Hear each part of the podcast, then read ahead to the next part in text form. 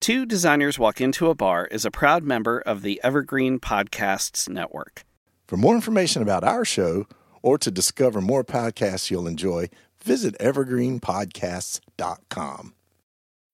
When you need mealtime inspiration, it's worth shopping Kroger, where you'll find over 30,000 mouthwatering choices that excite your inner foodie. And no matter what tasty choice you make, you'll enjoy our everyday low prices, plus extra ways to save, like digital coupons worth over $600 each week. You can also save up to $1 off per gallon at the pump with fuel points. More savings and more inspiring flavors make shopping Kroger worth it every time. Kroger, fresh for everyone. Fuel restrictions apply.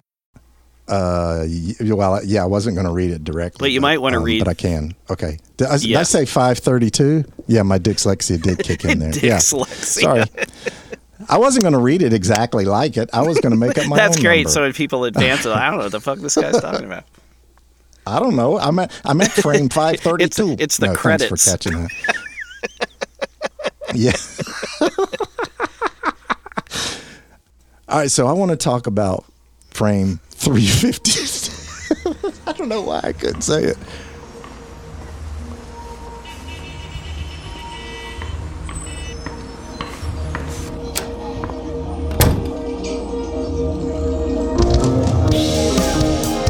Welcome to Two Designers Walk Into a Bar. A place where pop culture creatives Discover design icons that make us tick. and we share a few cocktails in the process.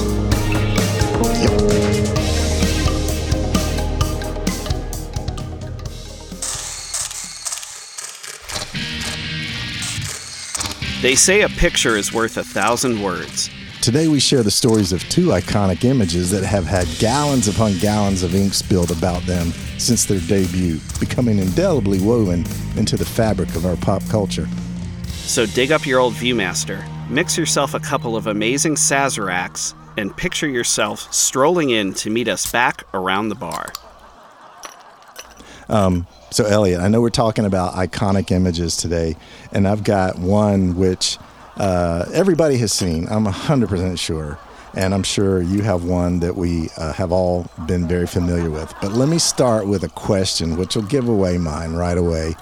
What percentage of Americans do you think believe in Bigfoot? Oh, so you're showing us the Loch Ness Monster picture. yeah, yeah, of course.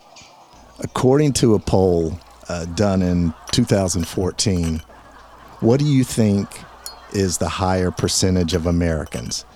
People that believe the universe was created by the Big Bang, or people that believe in Bigfoot?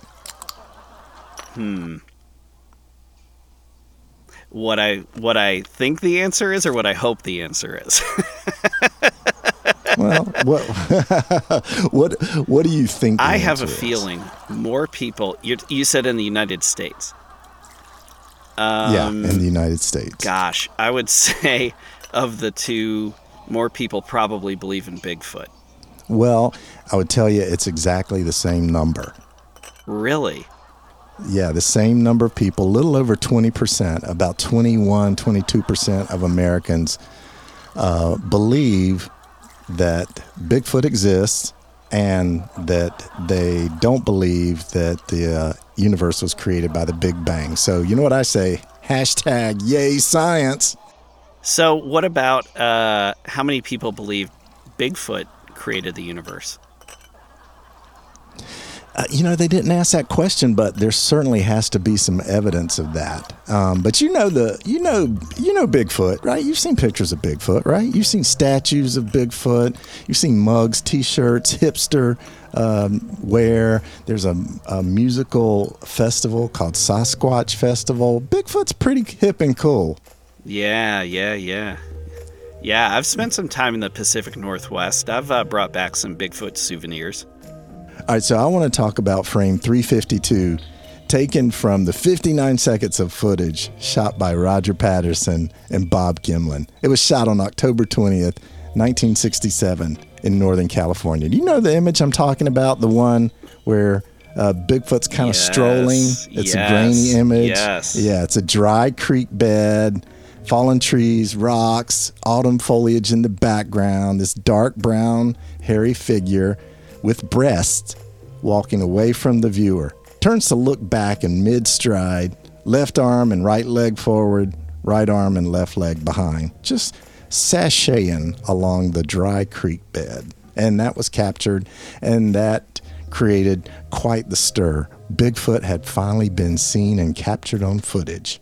So, what do you think? You think it's real, Elliot, or you think it's a hmm. hoax? I think it's oddly convenient that these guys were in the middle of nowhere, just happened to be f- yeah, With a with movie a movie camera? camera in the '60s. Like today with a cell phone, you know, maybe, but 50 years ago, 55 years ago, yeah, that seems like a little bit of a stretch. Well, there was a reason for that, and I'll get into it. But let me give you a little bit of history, first of all, just real briefly. Because the legend of a hairy forest beast goes way back to this place called the Painted Rock Shelter on the Tule River Reservation, which is in the Sierra Nevada mountains, central part of California. Inside this rock shelter, there's painted pictograms, and it represents things like coyotes, beaver, bear, centipedes, caterpillars, humans, eagles, and a hairy man family. Now, you're asking, what is a hairy man family, Todd, right? I thought I heard you ask that. I, I, I was thinking, um, I'm taking notes as we're talking because Okay, so you're Yeah. you're catching up with Harry. You're at we're at actually I'm, I'm, I'm doing doodles of the Hairy Man family in the margins of my notes. Okay. Okay, good. Good, good, good. So it's a family. It's Big Hairy Man, it's a Hairy Man woman, and a Hairy Man baby. And um, experts say these pictograms date back 500 to 1,000 years. So it's not just the drawings of, of Hairy Man um, for this Native American tribe, but it's also the legends of uh, Hairy Man that are a really important part of Tule River culture.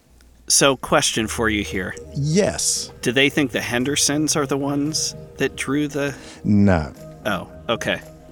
No, no. The Hendersons were not around a thousand years ago. Um, but, but because I didn't know this till I was reading this research paper that I stumbled upon through my rabbit hole. And it said that most states, including California, keep a database of all recorded sites. So, based on the databases of geographic sites where this activity appears, there is no other known Bigfoot pictographs or petroglyphs anywhere in California, Washington, Oregon, Nevada, or Idaho. So there was drawings of Bigfoot on a rock shelter done a thousand years ago. Except he wasn't called Bigfoot; he was called Hairy Man. Now, who who called him? Like, who discovered these drawings first? I don't know because they go so far back. It's just they've been known um, to be there for a long, long time. Okay, so just just they were like a, a local landmark. Someone said, "Oh yeah, do you want to go see the Yeah, Hairy yeah. Man family Hairy- or whatever?" Yeah, Hairy Man was a legend with the the Tule River um, culture. So much that it was Hairy Man was kind of like the boogeyman, you know, Yeah, where right. where um, parents would tell their children to not stay out after dark because that's when Hairy Man comes out and to make sure you're home on time and don't wander too far away, Mm. like that kind of stuff. But that's not the picture we're talking. I'm talking about today. I'm talking about the Bigfoot photo that we all know that was taken 500 miles north of Painted Rock and the Tule River legend. So, how did those filmmakers, Patterson and Gimlin, happen upon her at Bluff Creek in Humboldt County, which is right up at the Oregon California border? Yeah, known for its weed, right? Um, I have no idea about that. I'm sure you don't. But if you say so, if you say so, I believe you. That may have something to do with the number of Bigfoot sightings or wooded man sightings up in that area. Because in the late 19th century and the early 20th century, there's a lot more interest in the legend. And of course, more sightings. Can you guess? Do you have any idea why, Elliot? Photography, I would imagine. Mm, Uh, that might be part of it. I didn't think about that, but you know what I thought about? What was happening in the late 1800s in Miners, California? minor 49ers, yes. Right. And westward right, expansion, right. yes. More people. Yeah, more people were expanding west into these wooded areas that no one had seen before. Yeah, manifest destiny. Go west, young man. Oh, yeah. I didn't know you knew all the Village People I- songs. I do. But that's I good do. on you. We'll talk Yes. about that some other time. So, anyway, yeah, they, so loggers, miners, they started interacting with the Native Americans from that area and they heard these legends and there was a lot more interest. Obviously, with a lot more interest, there's a lot more sightings um, because there's more activity.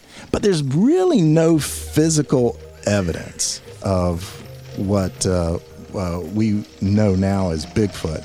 Not until 1958. And what happened then was there was a logging company and a bulldozer operator discovered these large human like footprints sunk deep in the mud around Six Rivers National Forest, which is Humboldt County, where I mentioned um, that previous photo was taken. And these footprints, they were like 16 inches long. So clearly, Shaquille O'Neal was out there, like somewhere in the forest in the 1950s. Right, that's right, that's right. Um, and anyway, so word started getting around the logging camps, and these crews started spreading stories of other weird happenings that they had seen or heard or found, and other weird footprint sightings. And it was actually here in 1958 that the name Bigfoot was first used to describe this this forest creature. And of course, with that, with the evidence, because they made plaster casts of mm-hmm. the footprints, and it was started to be on the news, more sightings started happening. Right? Well, ho- ho- so okay.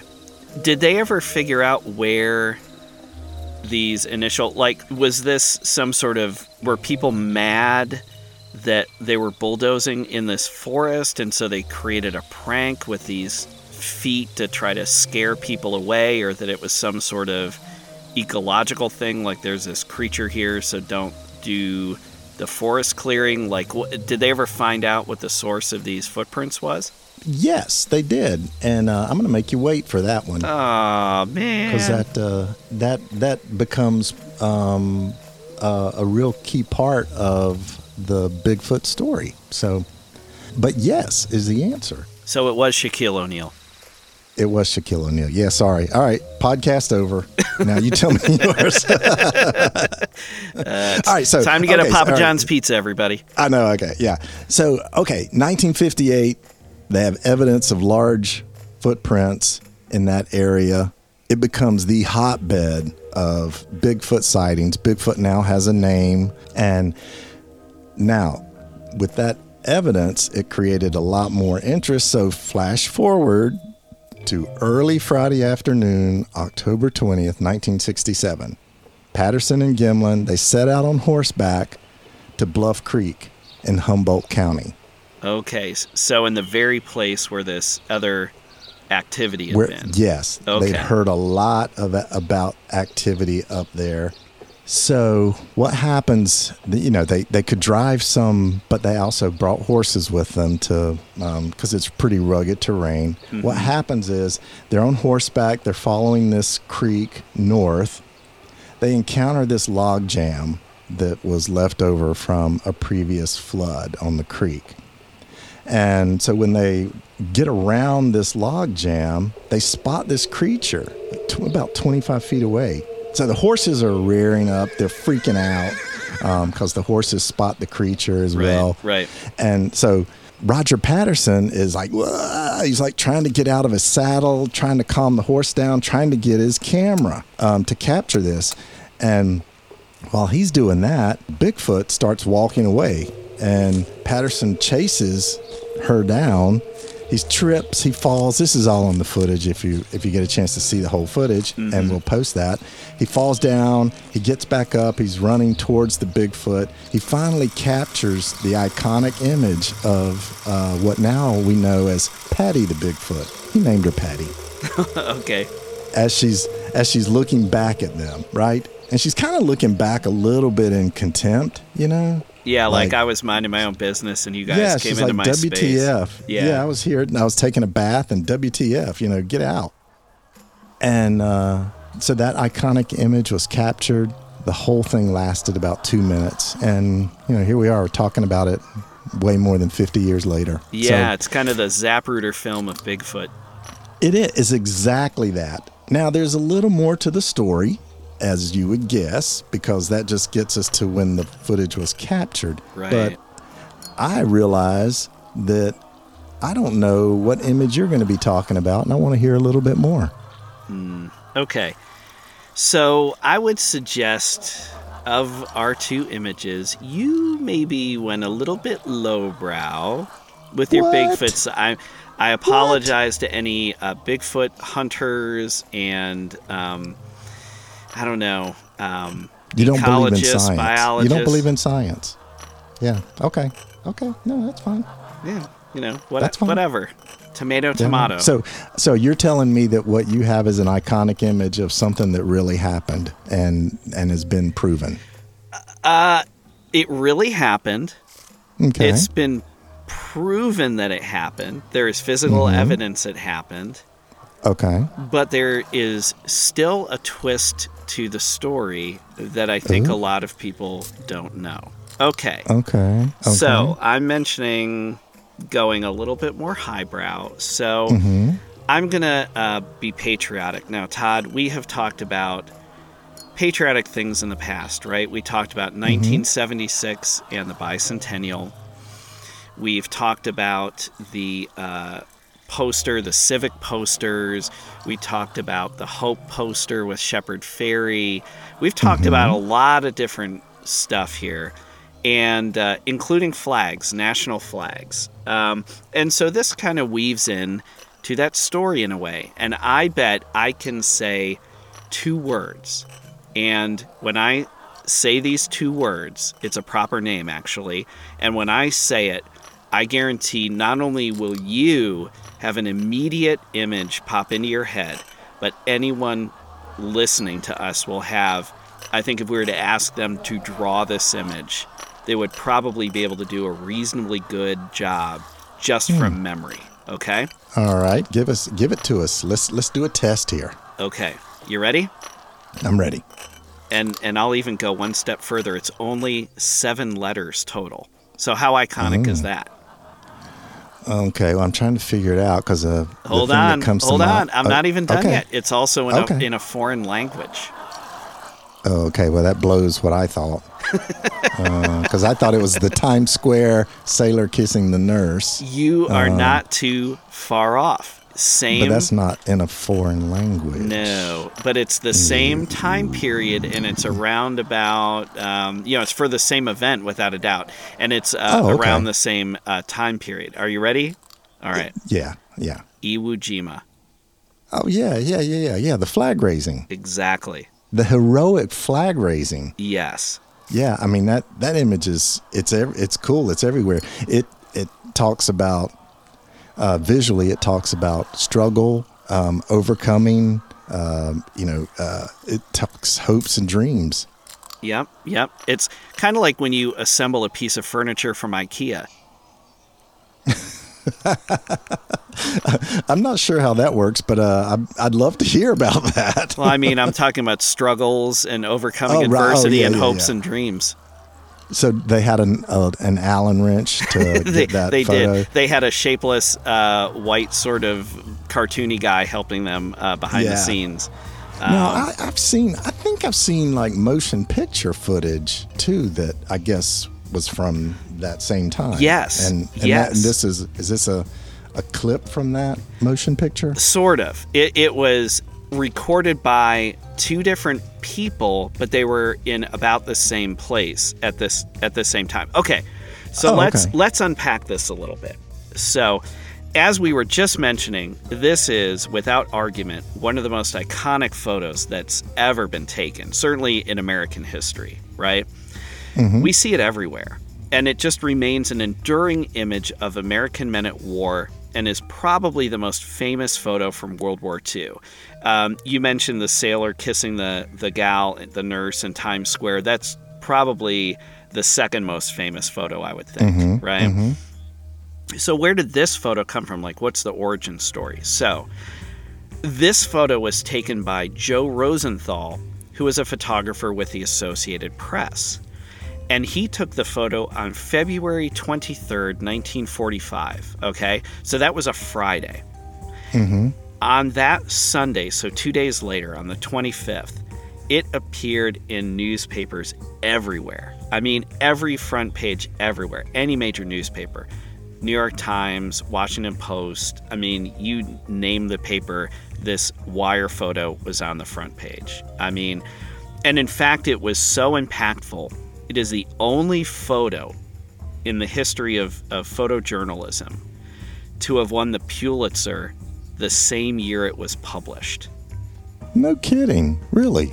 I mean, Wow. you know, so just zero competition for this. Like Yeah, everybody just thought this was big deal. so iconic. It's an incredibly big deal. Yeah. so, yeah. and of course, for anyone who has um, either on their own or through a school field trip or anything like this, taken um, a trip to Washington, D.C., and they've gone uh, to Arlington, uh, across the river from Washington, D.C., the National Cemetery. Um, there is the Marine Corps War Memorial uh, right next to the cemetery, and that is a sculpture flying a real flag, a fabric flag, but it is based on this image. They rendered it in three dimensions. Okay, so a lot of people know all about this. As I mentioned, you could conjure it from memory with reasonable accuracy. We all probably wish we had a dollar every time we've seen this image over the course of our lives. Mm-hmm, mm-hmm. So now here's the part that you don't know, probably. This photo was staged. What? Yes. No, no, no, no. Yes. I mean, Yes. Yes. okay. All right. all right, Uh, now, Say now, wait. Bigfoot, as far as I know, was not the one who staged it, though. No, Bigfoot had nothing to do with this because Bigfoot had not been seen yet. So That's right. You can't blame Bigfoot. Not, not this time. Still hiding. Not this time. I blame Bigfoot actually for most of my tax problems, but not for this specific photo being staged. Okay. Um, by the way, the IRS they ain't buying it. yeah. They ain't buying the Bigfoot stuff. Not anymore. Okay. So before we get into talking about this photo being staged, I feel we need to do a quick history lesson on the Battle of Iwo Jima. Like, how did these guys get there? Why were there photographers there? We mentioned there were people filming there. Like, what what was this activity all about? Okay. So, um, as I mentioned earlier, the photo was taken on February 23rd, 1945. A few days earlier, on February the 19th, the U.S. invaded Iwo Jima as part of its island hopping strategy in the Pacific to defeat Japan. So, this is a Japanese island, okay? Iwo Jima was originally not the target, however, but because of the relatively quick fall of the Philippines, the Americans had extra time sort of built into their schedule prior to when they planned to invade Okinawa. So, Iwo Jima is, is in a strategic location. It's halfway between Japan and the Mariana Islands. And this is where the American long range bombers were based in the Pacific Theater. And mm-hmm. Iwo Jima was used by the Japanese as an early warning station, and it would radio warnings back to Japan, back to the mainland when they would see these bombers. So it was obvious that America, you know, the American soldiers wanted to knock out this early warning system to give them an advantage when they were invading Japan. So, the Americans, after capturing the island, weakened the Japanese early warning system, and then they used the island as an emergency landing strip for damaged bombers, right? So, if they were going in to invade Japan and getting shrapnel, getting flak, and and uh, they could have like this way station. You got to keep in mind, you know, there weren't always aircraft carriers everywhere or anything like that. So any place that they could land these damaged bombers was helpful rather than them dropping into the ocean. Mm-hmm. So Iwo Jima isn't a very big place. It's a volcanic island, kind of shaped like a trapezoid. And in fact, the Marines on the island described it as, quote, a large gray pork chop, unquote. so that gives an idea. Yeah, yeah, I know. It's almost dinner time for us. Yeah. Okay. So and and it's uh, pretty strategic, obviously, to Japan main island. Yes, yes. So, little here's another little bit of trivia here. So, it would be the first Japanese homeland soil. So, it was affixed to Japan. Like like Japan regarded it as part of the country proper. So, Okay, this yeah. was the first homeland soil to be captured by the Americans. And it was a matter of honor for the Japanese to prevent its capture. Like, so even though it was this mm, little mm, island out in the ocean, you know, it's a great point of pride. So the island is dominated by the highest point, which is called Mount Suribachi.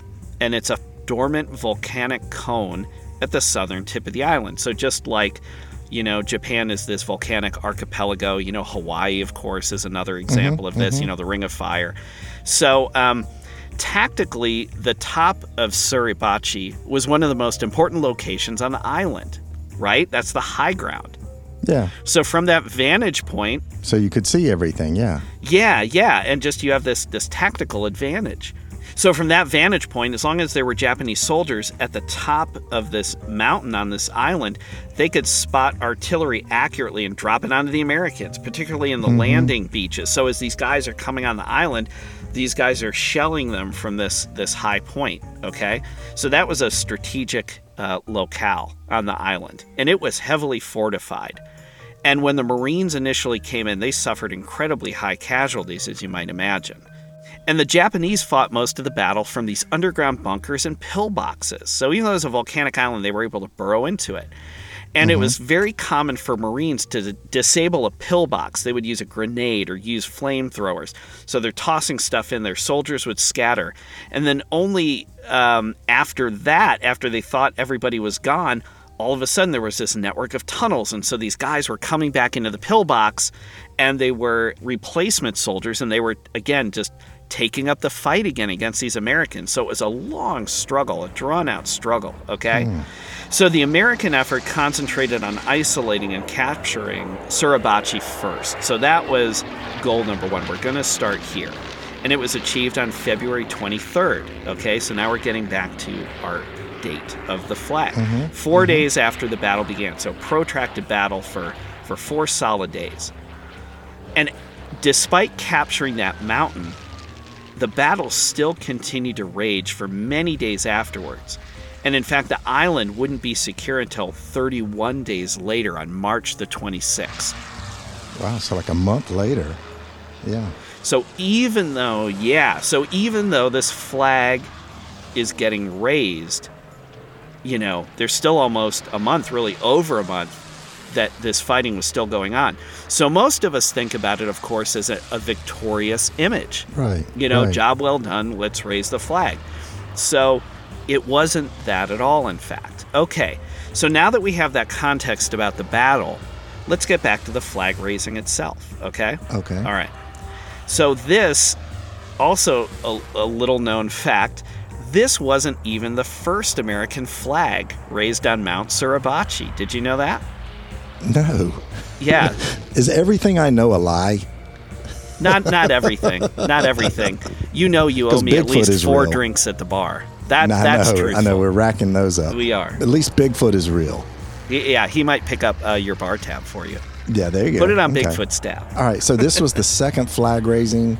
Um, okay, so let me let me pause for a second. Yeah, I'm, sure. What I'm thinking about here is if they got um, Mount Suribachi, it was a um, it was a symbolic victory. It would it, they kept fighting for a month later, but if they captured the top of that mountain, it was a way of showing all the troops that we were we were moving in the right direction and give them hell, boys. Yeah, you're exactly right because there's Okay, still more people coming onto this island, right?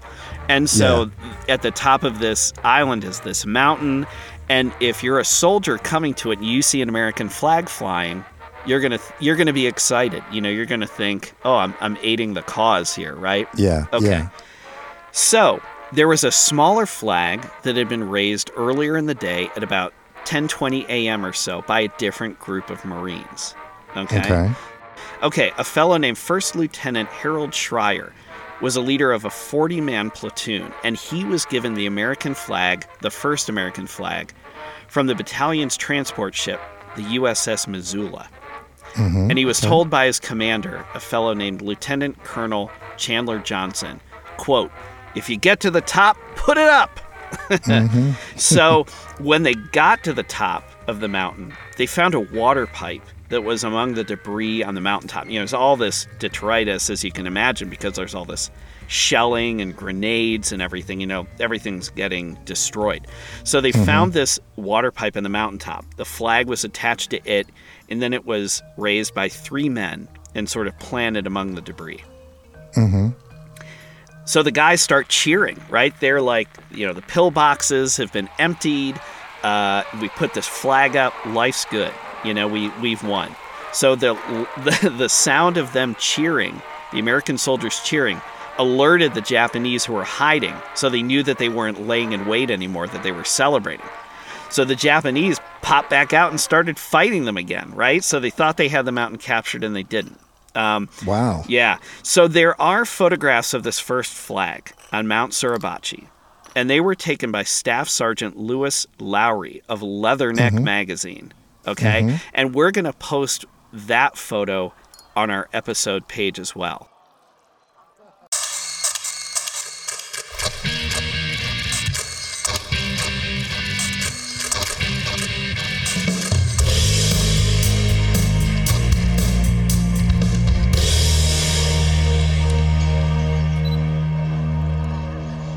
Hey Todd, speaking of pictures, picture this. You making your way over to the bar to grab the next round. Well, Elliot, that's fine with me. I'll put it on your tab.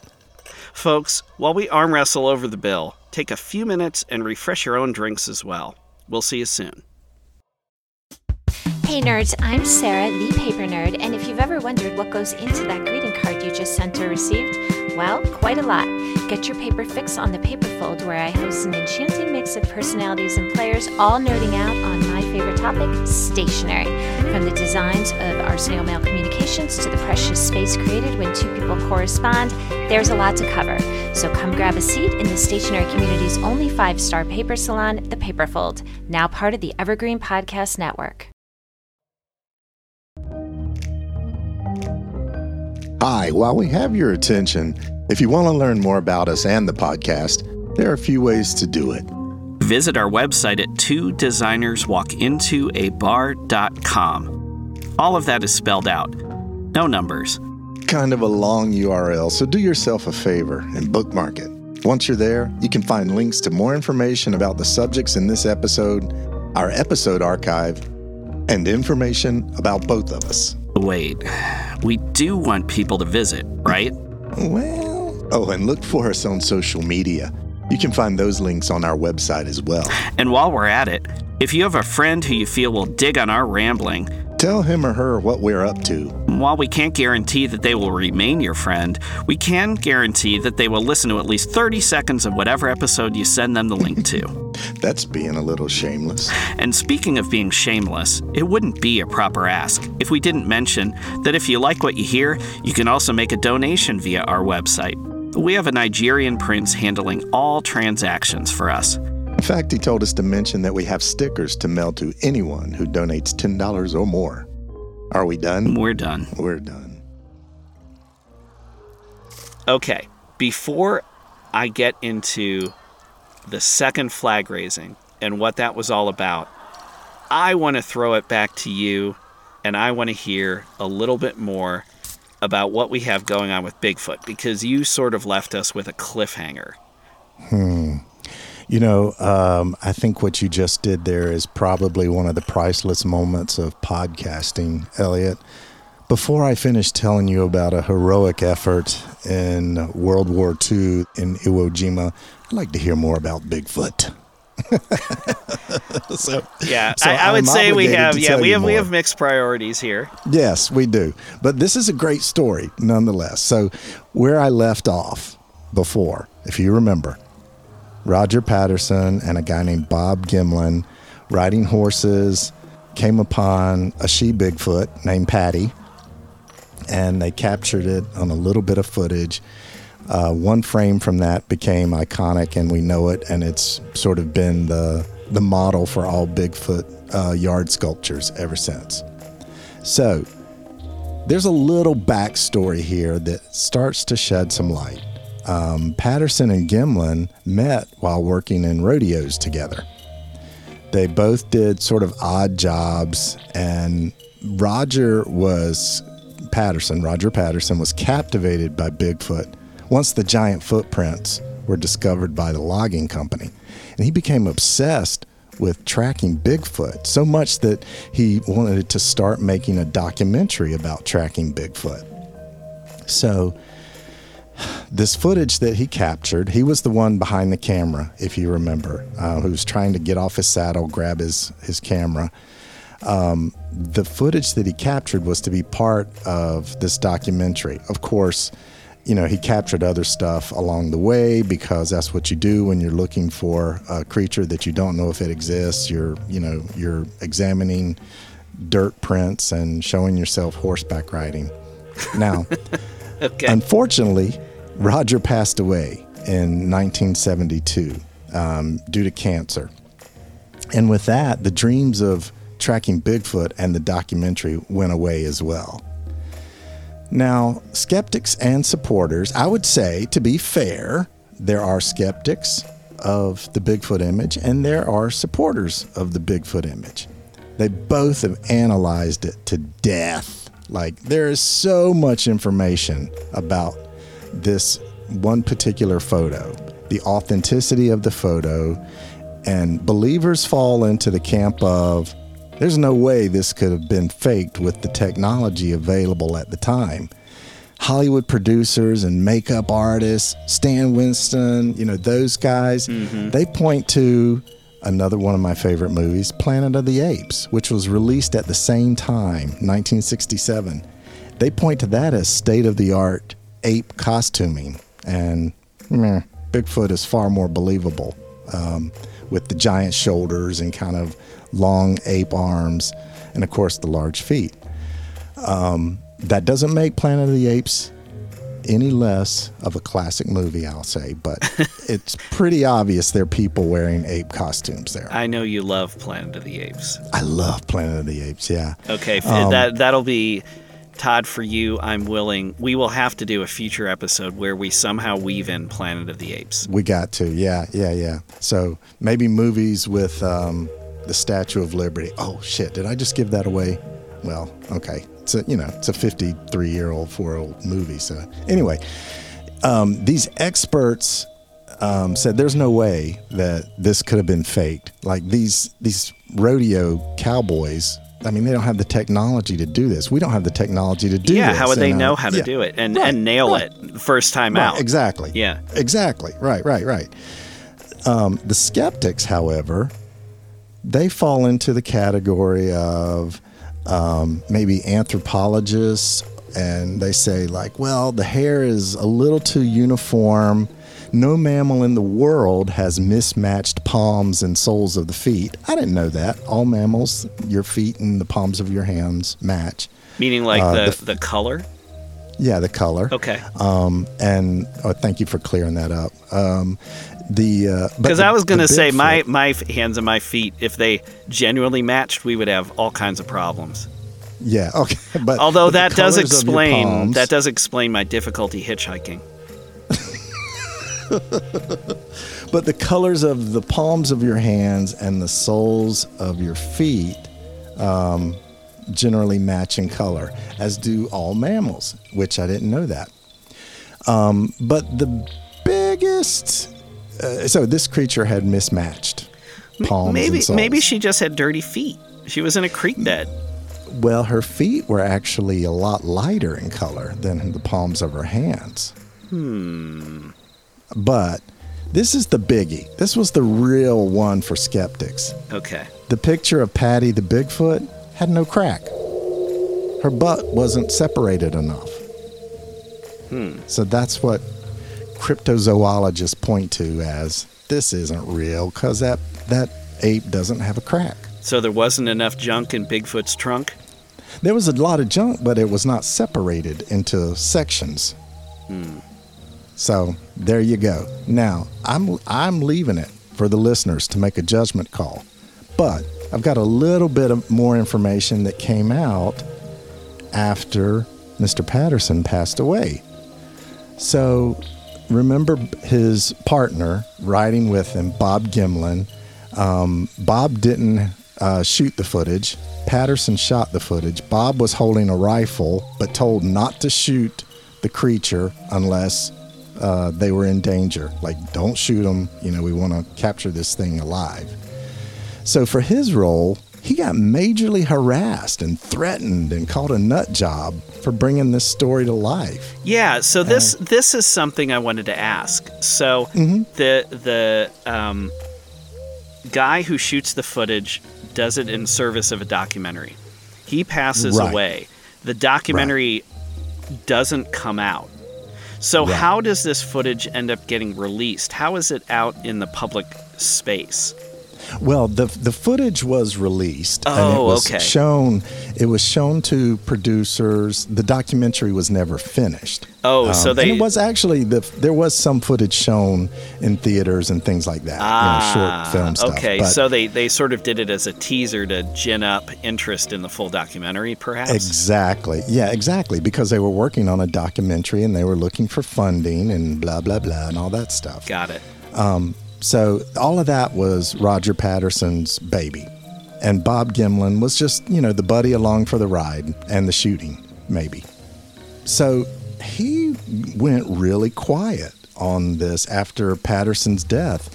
He became really silent on the whole Bigfoot thing. And he simply just said, I know what I saw. It was real and it left me awestruck. So Bob Gimlin said, "It's not a hoax. I know what I saw, and I saw it. It it left me awestruck. It was crazy." All right. As the northern So- lights of Bigfoot sightings, it sounds like. Halley's Yeah, Comet. Yeah, yeah, okay. yeah. It is. I mean, it's it's it's the prize, dude. Okay.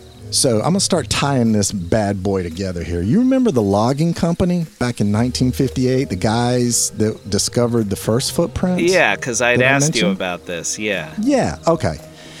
So, flash forward 2002, the family of one of the deceased loggers by the name of Ray Wallace comes forward and says that Ray Wallace secretly made these footprints with large carved wooden stamps as a hoax, just to play a hoax on his fellow uh, loggers, because obviously the legend was well known um, by the locals there, but there was no real physical evidence. So this guy, Ray Wallace, created the physical evidence that started that crazy train, and it's it's been um, uh, proven by his family, et cetera, et They cetera. they they have the molds and everything, the 50, 60 year old Yeah. molds. Yeah. Oh, yeah. wow. And, Okay, um, great. And they're very, you know, obviously well done. But that just tells us how Patterson and Gimlin got to that location. That doesn't say anything about Bigfoot being on film, right? Yeah, because he did, they didn't us- know the logging guys or anything, right? Well, as Ah. it turns out, Roger Patterson, um, being obsessed with Bigfoot, started um, asking Ray Wallace a lot of questions about where did you see these? Where was it spotted? Blah, blah, blah, blah. And um, Ray Wallace, the guy that made the footprints, said, You should go to Bluff Creek. There's a lot of sightings, there's a lot of soundings. You might be lucky up there. If I were you, for your documentary, that's where I would spend my time. So that's where the two guys headed. So he had an advisory role. Yeah, he had an advisory role because, you know, again, that's where he had originally put the hoax of the footprints. Right. Um, so he was carrying out the hoax a little bit more. So, Oh, I'm sure he he loved that this thing, uh, no pun intended, Yeah. kind of grew legs and uh, was yeah even going further than just pranking his coworkers. oh yeah, now it had like you know rodeo guys uh, in on it who were spending all their money to try to capture this thing, right? Um, okay, so that was in 2002, and that told us you know where the original footprints come from. Also in 2002, you ever heard of a Charlotte-based costume company called Morris Costumes, Elliot? no, No. based in Charlotte, right here in North Carol, Northern Carolina, Yes. with well, us. Technically, southern North Carolina. Southern Northern Cal- Ca- Carolina. Yeah. so anyway, You, you doing all Uh, right? Yeah, let me say that again. Southern Northern Carolina. So the founder of Morris Costume Company came forward in 2002 saying that he sold a gorilla suit to Roger Patterson in 1967 and Patterson told him on the phone he wanted to use it as a prank. So Morris Costumes was into the magic business and obviously costumes and things like that. So they thought it was like, you know, a magic prank. So they kept it quiet over the years. Ah. And they said, uh, the owner said, this is, you know, again, this was like just barely 20, almost 20 years ago. The owner said Patterson called back and asked how to make the shoulders more massive. How do you make the arms longer and the feet bigger? And the costumer said, well, just have them wear football shoulder pads and put sticks, carry sticks in their hands to extend the arms. And it was suggested that Bigfoot maybe wore modified clown shoes as well to create the large um, bipeds, as it were. That explains why the foot, why the soles of his feet were Yes. uh, were were bright yellow. yeah, yeah. And they, and they squeaked when he walked. That's right. But there's been some discrepancy, you know, that maybe it still didn't look like a manufactured costume. It, you know, it it was really a little bit too good. yeah, I mean they gave it boobs. Yeah, Patty the Bigfoot had breasts. Yeah, so there was some work done there that no one could really quite point to. Like, it, this was not the smoking gun until a guy came forward by the name of Bob Heironimus. Oh, that's a And- great name. Yeah, and he claims to have been the figure depicted in the Patterson film. Uh, he had not previously discussed his role in the hoax because he hoped to get paid for the footage, like from this documentary that was going to cause this great windfall of stuff. Um, so Roger Patterson promised to pay Gimlin, Heironimus, and Ray Wallace. And no one got a penny except for uh, Roger Patterson. So that's why they all started sort of telling their parts of the story. Ah, Um, okay. But but so he he never he told that because um, he obviously wasn't going to get paid, and he was afraid he would be convicted of fraud had he confessed. Oh, wow. But after Okay. speaking to his lawyer, he was told that since he hadn't been paid for his involvement in the hoax, he couldn't be held accountable. So, so- how many years later was was this? When did he? So if the That was like 2000, like yeah, uh, late 1990s, early 2000s. So all of that reveal that I just mentioned Mm-hmm. from from the large footprint molds to the costume to the guy wearing it all came out just in the early 2000s. that's wild. Yeah, so for almost 50 years, it had created such a stir that, uh, you know, really convincing uh, skeptics that Bigfoot was alive and it was wearing a giant fur coat and clown shoes. Well, what's what's interesting about this is this is sort of very plot. When you think of a lot of hoaxes, there's always someone who spills the beans. Generally, you know, because it's they're having fun with it, like it's too fun.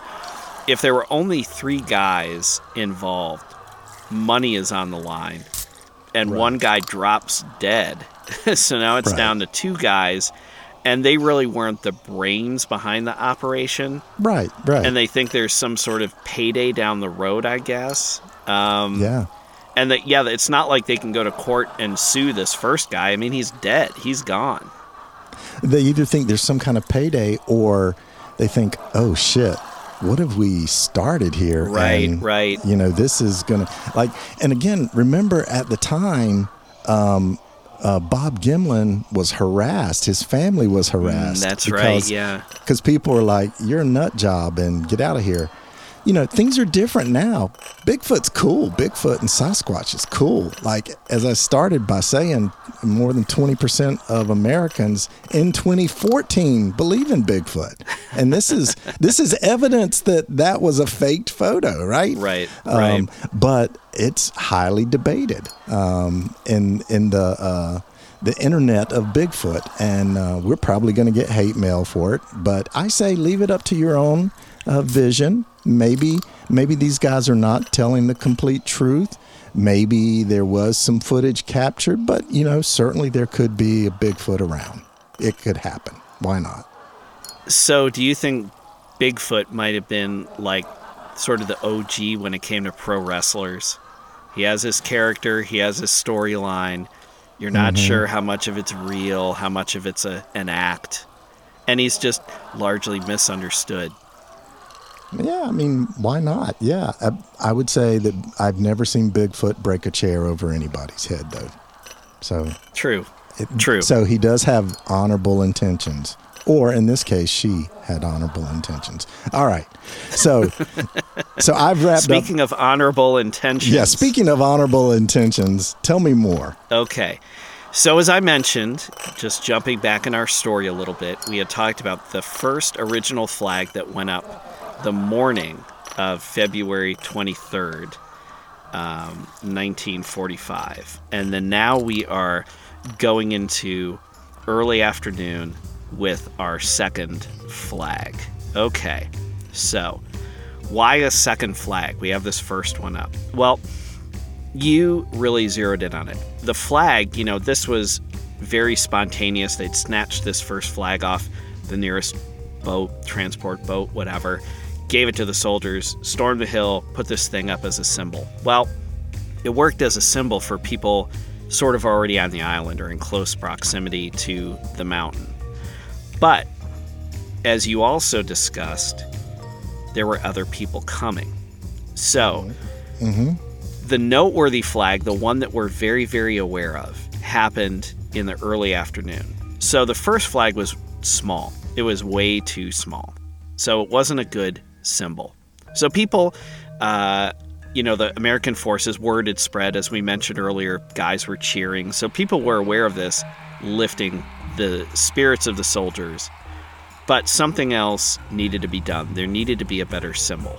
Enter Captain Dave Severance. So, under orders from Lieutenant Colonel Johnson, he sent Marines back to the top of Mount Suribachi to plant a bigger flag. Okay? So, mm-hmm. this flag came from another ship. This time, a nearby ship called Tank Landing Ship USS LST 779. So that rolls off the tongue really nicely, I Yeah, think. yeah. I was thinking it was seven seven eight. No, so no, this is this is me. one better. This is one Okay. better. Okay. So the group of Marines made it to the top of the mountain around noon. And believe it or not, after all this sort of entrenched warfare that I mentioned earlier, they were not fired on. They were actually just Hmm. able to go up the mountain. So, as a result, three military photographers, Rosenthal, the fellow who took the photo, followed them. Okay? So on the way up, they met Lowery, who was the first photographer from the image I mentioned earlier that we will have available. He was coming back down. So he actually said to the other guys, the other photographers, hey, you should go up to this mountaintop. The, the view from there is incredible. It's the highest point on the island, right? And, uh, you know, there's already a little flag up there, so they knew where to go. So the photographers arrived just as the soldiers were attaching the second flag to a different water pipe. Okay? So Rosenthal, he actually took off his camera, set his camera down because he was beginning to pile some rocks up so that he could stand on them to get a better vantage mm-hmm. point, you mm-hmm. know, for this this view. So he's kind of, you know, distracted. He's going ahead, piling these rocks up, and he's not holding his camera. And then he looks up, you know, while he was piling up the rocks, these Marines had been attaching this second larger flag to this pipe. He mm-hmm. looks up just as they're starting to raise the flag, right? And he's like, oh my goodness, you know, I don't even have my camera. So Yeah. he thinks he's going to miss the action. You know, he's like, I'm there to capture this moment. So he snatches right. up his camera, swings it up to his face, kind of is looking through the viewfinder, and and snaps this photo, like just totally spontaneously, like like you know, takes a series of images as these guys are putting mm-hmm. the flag into place. This, and it's funny because if you look at this still image, you think of it as kind of like a struggle, you know, given the composition, mm-hmm. which we'll talk about in a mm-hmm. moment. But when you watch the the footage, the film footage, it's actually a very fluid motion, and I mean, it is over in a split 2nd mm-hmm. So the fact he was able to catch this perfect moment is so incredible. So where are these flags now? Right? So we we know about you had asked about artifacts, right? So where where are these two flags? So both of them were actually kept by the Marines. And they can be found, you know, you think about the the famous Star Spangled Banner that's in the Smithsonian. Well, not mm-hmm. too far away at the National Museum of the Marine Corps in Triangle, Virginia, just on the outskirts of DC, you can actually find both the first flag and the second flag. So they're both there. Okay.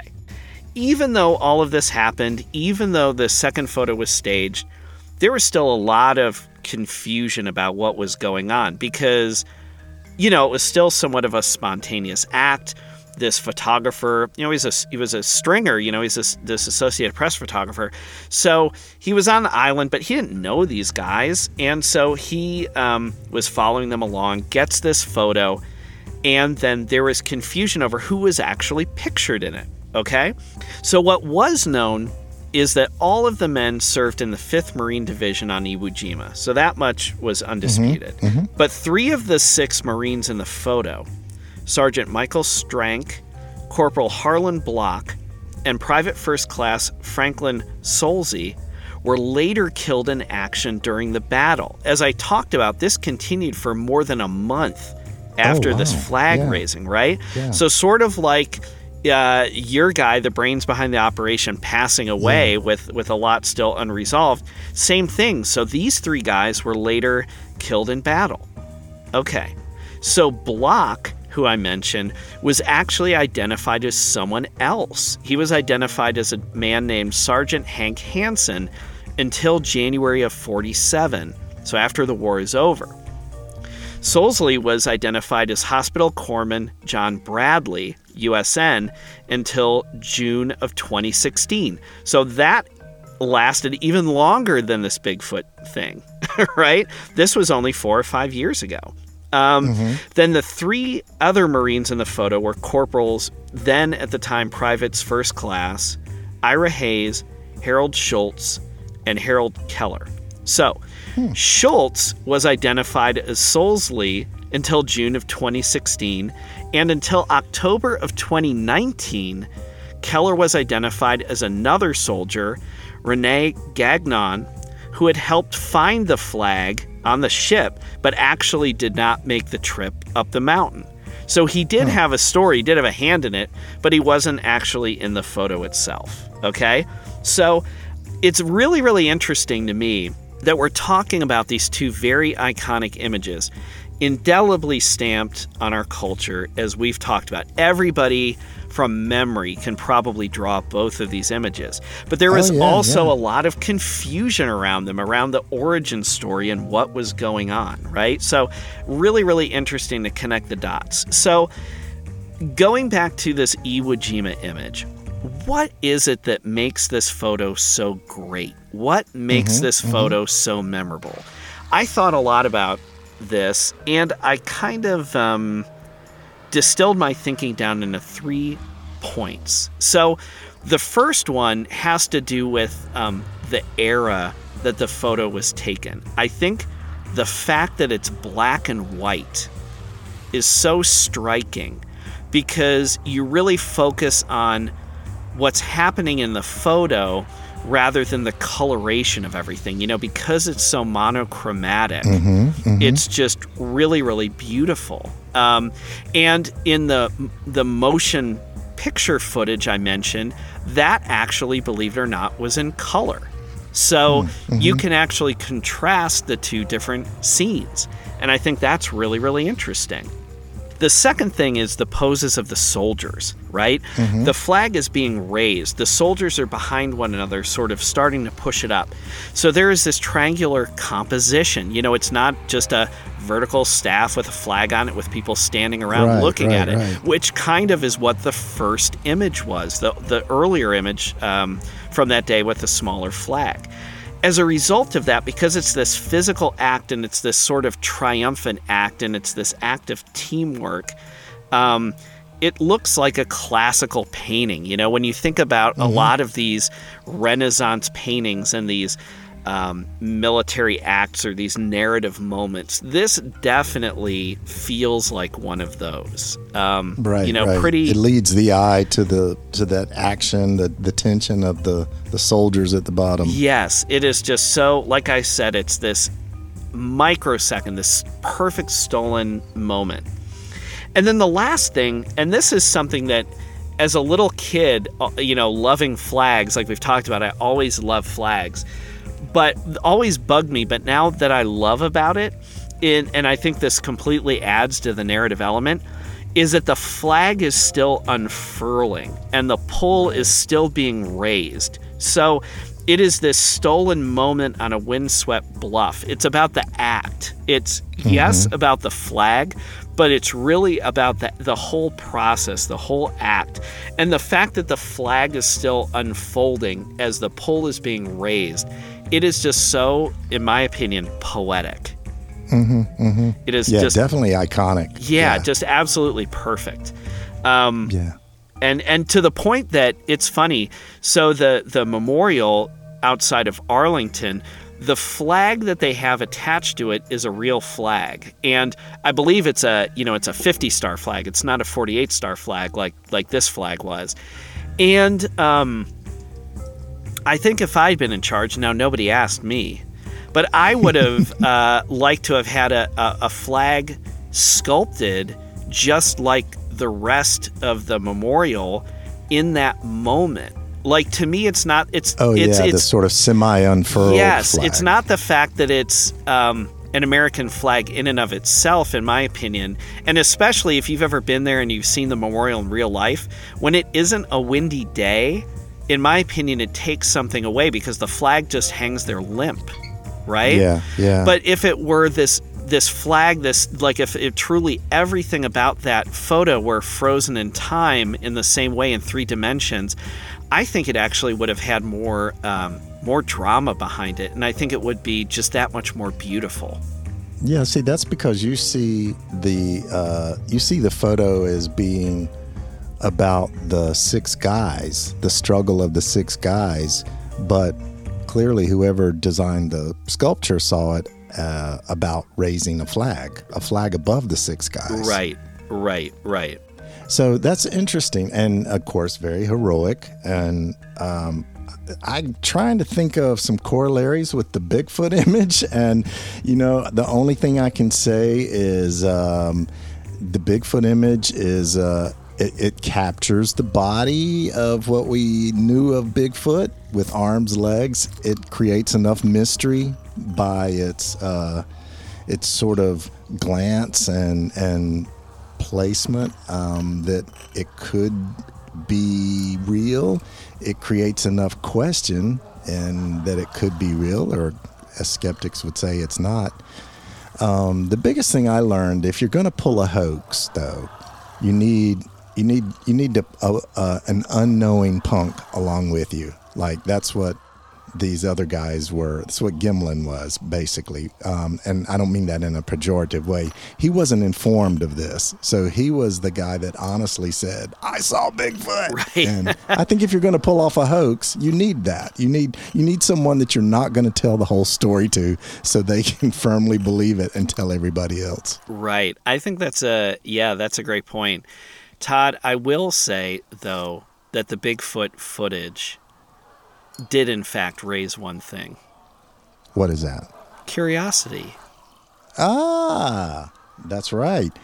Which is something that we love. I'll drink to that, as a matter of fact, Elliot. All right. Well, in that case, I'll drink to that too, which will be a drink that you will buy for me. How about that? All right. Uh, I'll see you that then. You told a heroic story, so uh, I'm glad to hear that. And we'll see you and everyone else next time around the bar. Sounds good. Bartender, two Sazeracs, please.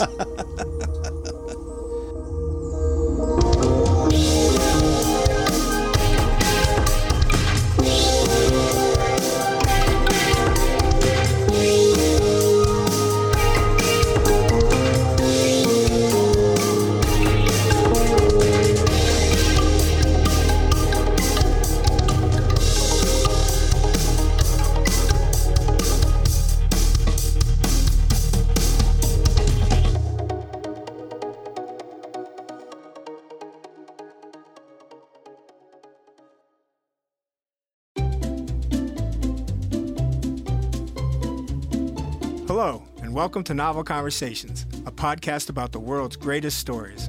I'm your host, Frank Lavallo, and for each episode of Novel Conversations, I talk to two readers about one book. And together, we summarize the story for you. We introduce you to the characters, we tell you what happens to them, and we read from the book along the way. So if you love hearing a good story, you're in the right place.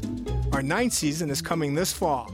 Tune in to hear from some of the all time great authors Charles Dickens, Jules Verne, F. Scott Fitzgerald, and more. Subscribe to Novel Conversations wherever you listen to podcasts.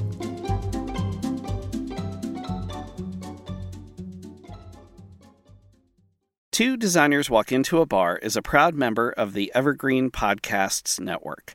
For more information about our show or to discover more podcasts you'll enjoy, visit evergreenpodcasts.com.